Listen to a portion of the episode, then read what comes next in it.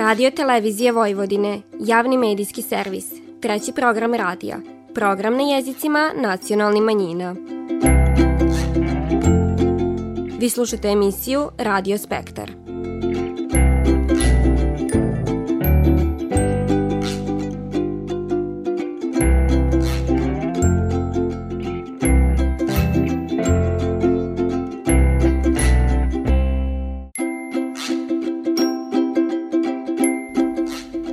Lijep pozdrav poštovani slušalci, vi pratite program na bunjevačkom jeziku. Kraj jedne i početak nove godine vezivamo i za izlaženje kalendara. Sa stanovišta periodike kalendari predstavljaju važan segment bunjevačke pisane riči kroz istoriju, a po ugledu na prve kalendare s polovine 19. vijeka, krajom 20. nastaje i bunjevački kalendar. Najnovije izdanje, pisano za 2024. godinu, predstavljeno je pod kraj prošle i, kako ističu iz redakcije kalendara, on je 30. po redu. Bunjevačka istorija tema je koja je zanimljiva velikom broju pripadnika ove zajednice. Rezultati jednog dila istraživanja kojim se bavi politikolog Zvonko Stantić donijela je pred javnost zanimljive podatke o profesoru Matiji Sekuliću, koji je izmed ostalog pridavao i Nikoli Tesli. Januar je i vrijeme u kojem donosimo prognozu vremena za godinu pred nama, i to na osnovu praćenja vremenske prilika od Svete Luce do Božića. Naš saradnik u tom poslu i ovog puta bio je Branko Pokornić, a šta je zabilježio poslušajte pred kraj emisije.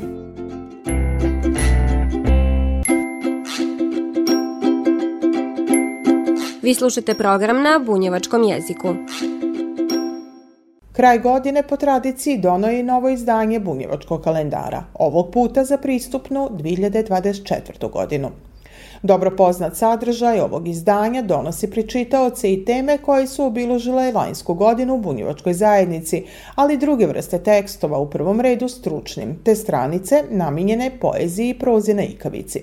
Sve to čitaoci će pronaći u 30. izdanju bunjevačkog kalendara u izdanju Bunjevačkog kulturnog centra iz Subotice, odnosno 31. ako se računa prvo izdanje koje je zapravo reprint kadgodaške kalendara.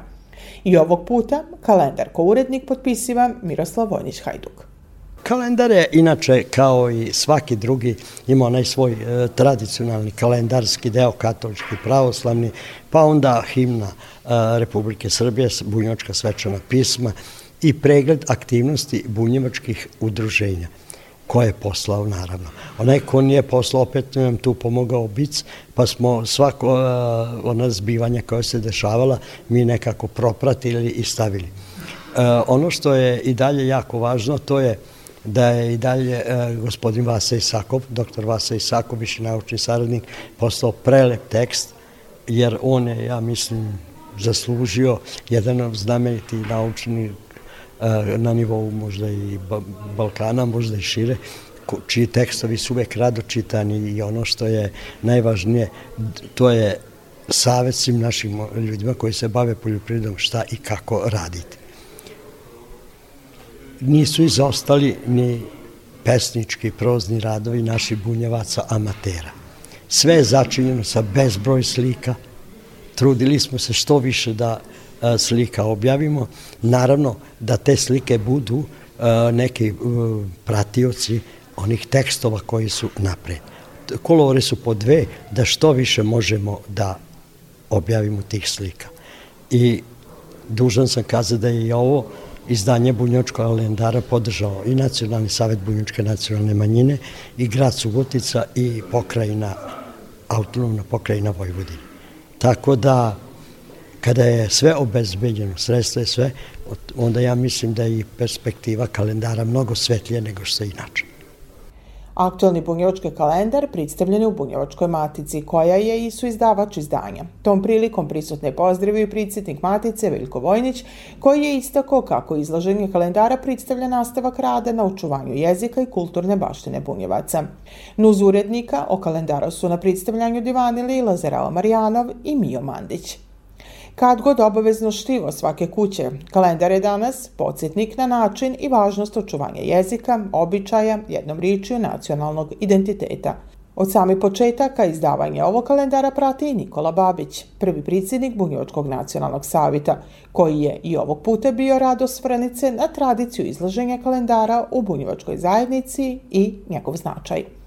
Lično je za mene bilo veliko zadovoljstvo da je Bunjevački kulturni centar ipak se, što kažu, oslobodio i krenuo u izdavanje, odnosno jednu tradiciju koja je kod nas bila vrlo važna, a to je da smo u svakoj kući gledali da imamo jedan kalendar, pogotovo ako je bunjevački kalendar. Sadržina samog kalendara je sigurno od početka bila je možda nedovoljno obuhvaćena kada je u pitanju naš identitet bunjevački koji smo mi inače kroz sve godine kada su izlazili i oni raniji kalendari, ali evo sve do današnjih dana možemo da kažemo da je tu napravljen jedan veliki iskorak, tako da stvarno može da bude, tako da kažem, jedno štivo kao što je to i nekada bilo, gde smo se mi u porodici služili se sa tim kalendarom praktično cijele godine, ono što je bilo za nas vrlo značajno i što je bilo interesantno. Bunjevački kalendar nastoje po uzoru na kalendare koji su izlazili u vrijeme bunjevačkog priporoda. Tako je prvi bunjevački kalendar štampan za 1868. godinu. Ređe se kasnije i druga slična izdanja s kraćim ili dužim vikom trajanja, a med njima je svakako važno istaknuti bunjevačko-šokačku danicu, subatički kalendar koji izlazio sve do 1914. godine, pune 3 decenije. Bunjevački kalendar za pristupnu 2024. godinu zainteresovani mogu nabaviti u prostorijama Bunjevačke matice na Korzovu na Otvorenom univerzitetu, na drugom spratu u prostorijama Bunjevačkog informativnog centra. Vi slušate program na bunjevačkom jeziku.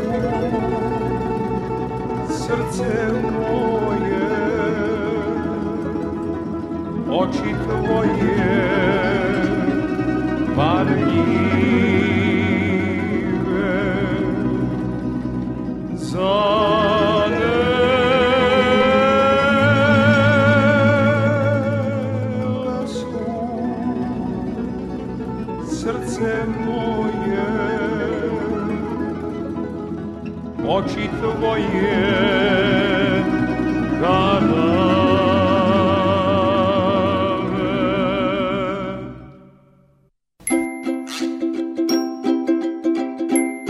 Vi slušate program na bunjevačkom jeziku.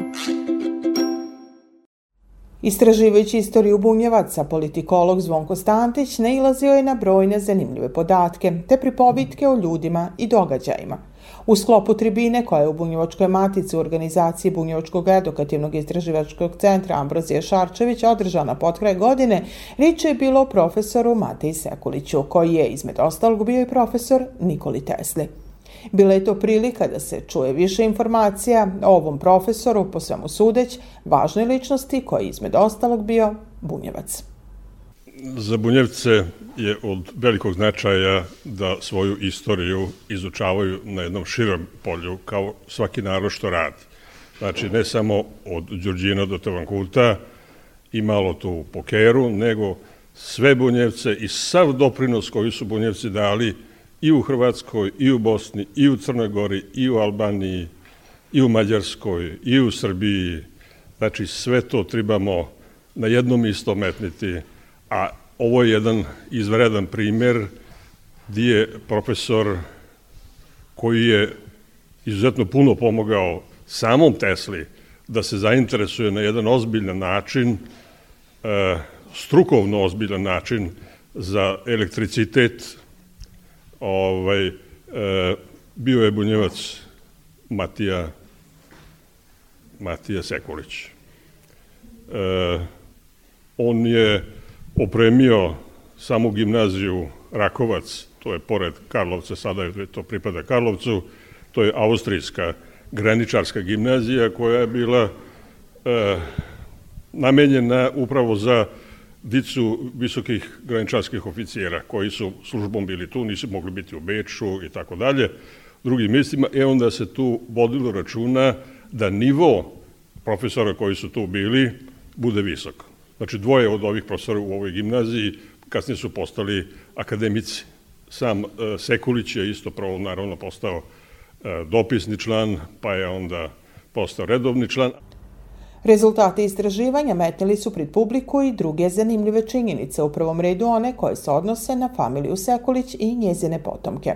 Ali je zanimljivo da je i njegova ćerka Sena Sekulić mnogo kasnije postala prva žena koja je postala asistent na Arhitektonskom fakultetu u Zagrebu, prvi docent, prvi vanredni profesor, prvi redovni profesor i prva žena koja je postala akademik.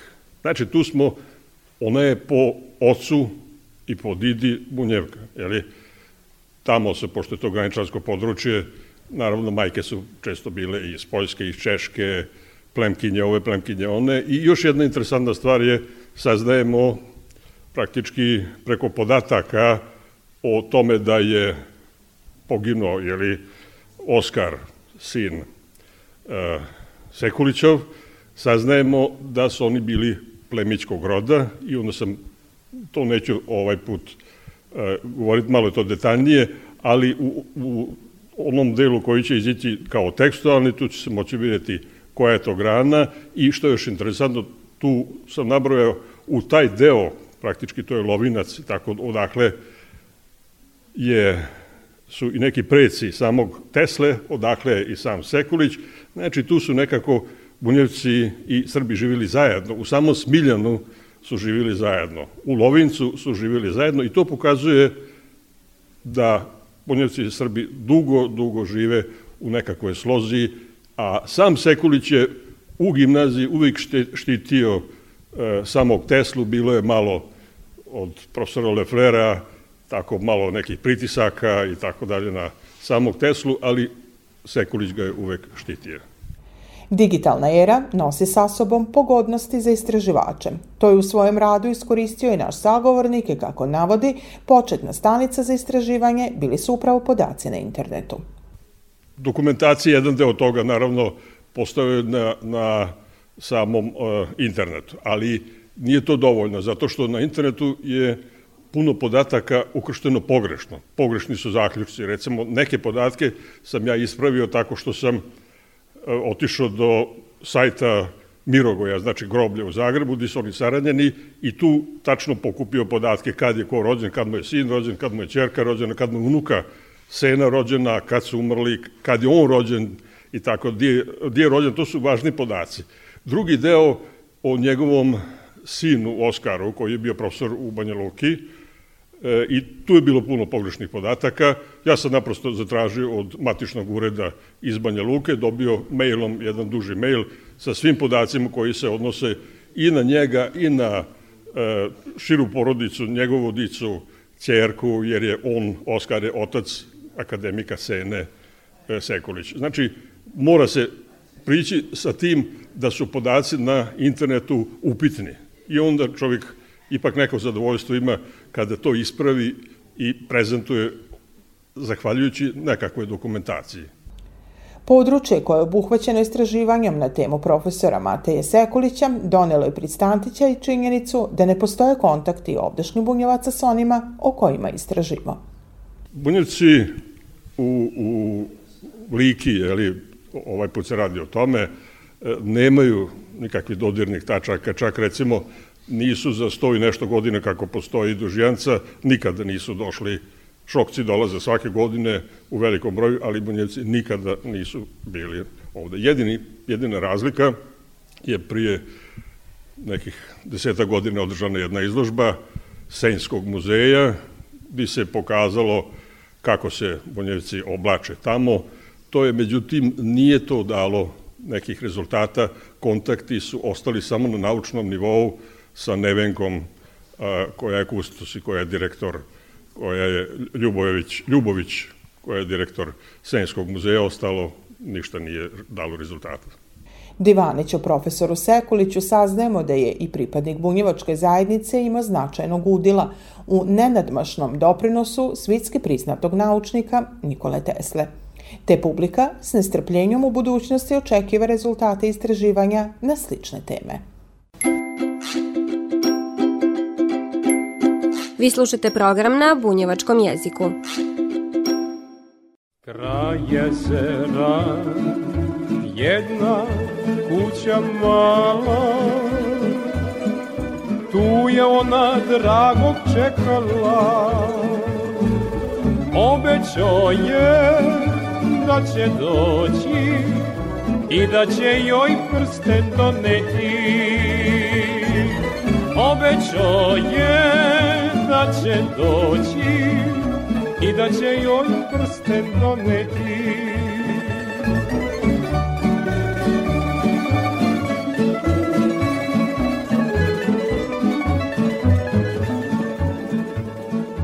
Zora svanu, suza više nema, ani drago kog je čekala. Kraj jezera uplakana, maramica bela ostala. Kraj jezera uplakana, maramica samo ostala. Ako nekad ljubiš momče mlado, znaj da će te brzo ostavit, jer on ne zna šta je ljubav i ne može dugo verati. Jer on ne zna šta je ljubav i ne može dugo verati.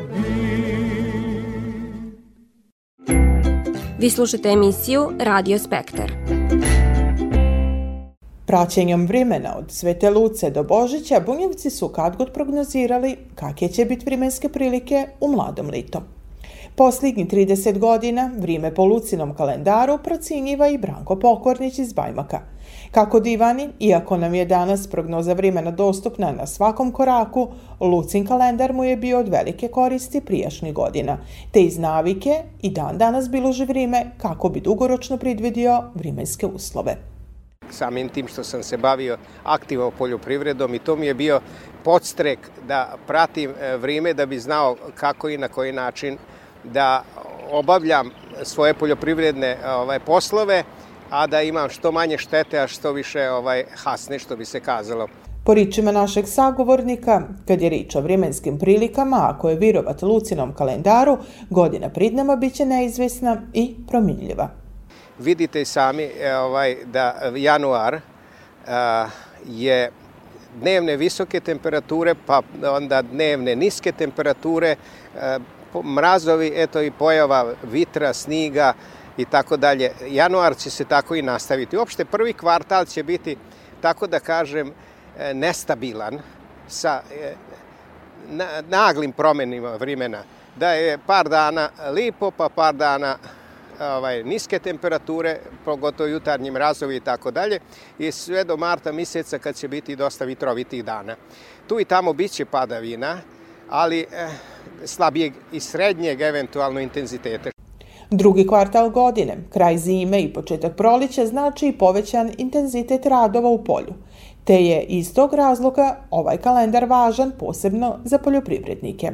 Vrijeme, ono što kaže Lucin kalendar je da će april biti pogodan za ranu setvu i moja, tako da kažem, preporuka je da idemo na ranu setvu zbog toga što će u maju mjesecu biti dovoljno i sunca, lijepih dana, a bit će i padavina, tako da bi ti usevi mogli, tako da kažem, dobiju energije za brzi porast. Jun mjesec će biti tako mjesec koji će to sve pratiti, ali će biti već stabilniji sa dosta visokim temperaturama za to doba godine. Početak lita očekivano donosi i visoke temperature. Nailazi nam veoma vreo juli, avgust, septembar. U avgustu mjesecu imat ćemo pojava ekstremno visokih temperatura i do 40 stepeni. To je vrlo nepovoljno za upravo, tako da kažem, prolitne uslove. Iz tih razloga možda ta rana setva može da povuče da avgust sačekamo, odnosno zadnje dekadu avgusta sačekamo, tako da kažem, malo bolje pripremljeni za te visoke temperature. Početak četvrtog kvartala obilježit će promjena vremena, padavine, jutarnji mrazovi i generalno nestabilno vrijeme. U novembru očekujemo i prvi snig i može biti jutarnje mraza, pogotovo je to bitno za povrtare. I naravno hladan decembar, prvoj dekadi i drugoj dekadi i do minus 10 stepeni. Ono što se svakako da uočiti posljednjih godina jeste činjenica da snig izostaje. Sudeć po Lucinom kalendaru neće biti drukčije ni ove godine. Da li će biti sniga i koliko, teško je ovog momenta to kazati, ali takve temperature mogu da prouzrokuju i snižne padavine. Još samo da napomenem, u prvom kvartalu bit će još u trećoj dekadi, znači u januaru mjesecu u trećoj dekadi bit će još sniga, ali pomešano i sa kišom i neće biti dugotrajni. Tako da kažem, možda se čak pojavi i početkom februara, ali to je sve beznačajno. Iskustvo prijašnjih godina meće u prvi plan potrebu očuvanja prirodnih resursa, što je svakako i težnja na globalnom nivou. Kada sumiramo ovo sve, godina će biti vrlo teška, pogotovo za proizvođače. Mi kako god budemo radili, moramo da radimo tako da sačuvamo vodu koja je došla kroz ove padavine i koja će doći tako da kažem, u prvom i u drugom kvartalu. I treća stvar, ne očekuje se, tako da kažem, da ona bude pozitivna u onom smislu da će biti visokih prinosa. Očekuje se, ja bih to kazao, da će biti ova godina žita i da će žitarice ove godine pokušati da koliko toliko donesu bolje prinose u odnosu na prolećne kulture. Pripovitka iz prijašnjih minuta odnosi se na područje u kojem je vrijeme posmatrano na osnovu Lucinog kalendara, odnosno Suboticu s okolinom. Vi slušate program na bunjevačkom jeziku. Ne mogu se tačno setit leta, ali je prošla 25. u Somboru behu drugi dani, voleo se život u kafani, volele se svadbe igrači, dobri konji i dobri svirači, al beše onda vreme sasvim drugo. U kafani sedelo se dugo, pevalo se sve do belog dana, a svirala i banda odabrana. Šanjiku su znali grebenara i čuvenog Gezu Begešara. I moj baboj voleo kafanu, dobro vino, pesmu i drugare. Kad ga tako zgrabi zora bela, dolazio i kući bez cipela. Behu neke krasne noći lude, pod prozorom tamburete bude.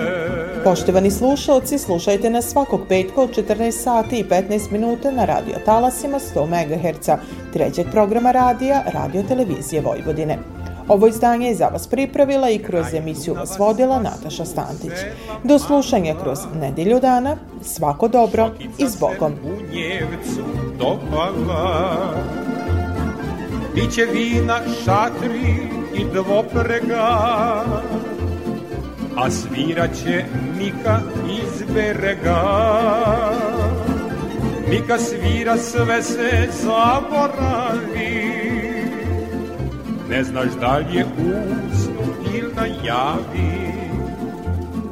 Igralo se sve do zore rane, bačko kolo ono na dve strane.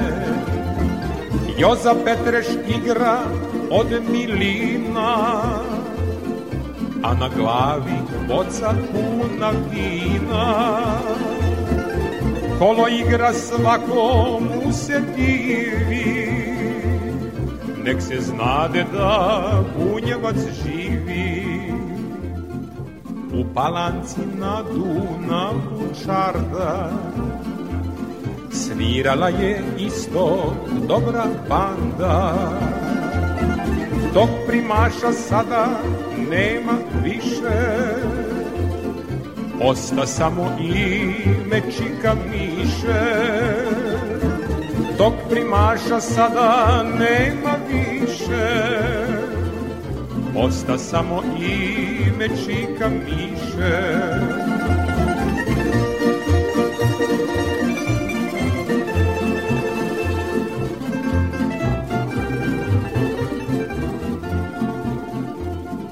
Fijakerom tad smo putovali i usput smo konje odmarali. Uhvati nas noću srbobrandu, a Jovica svira u Balkanu.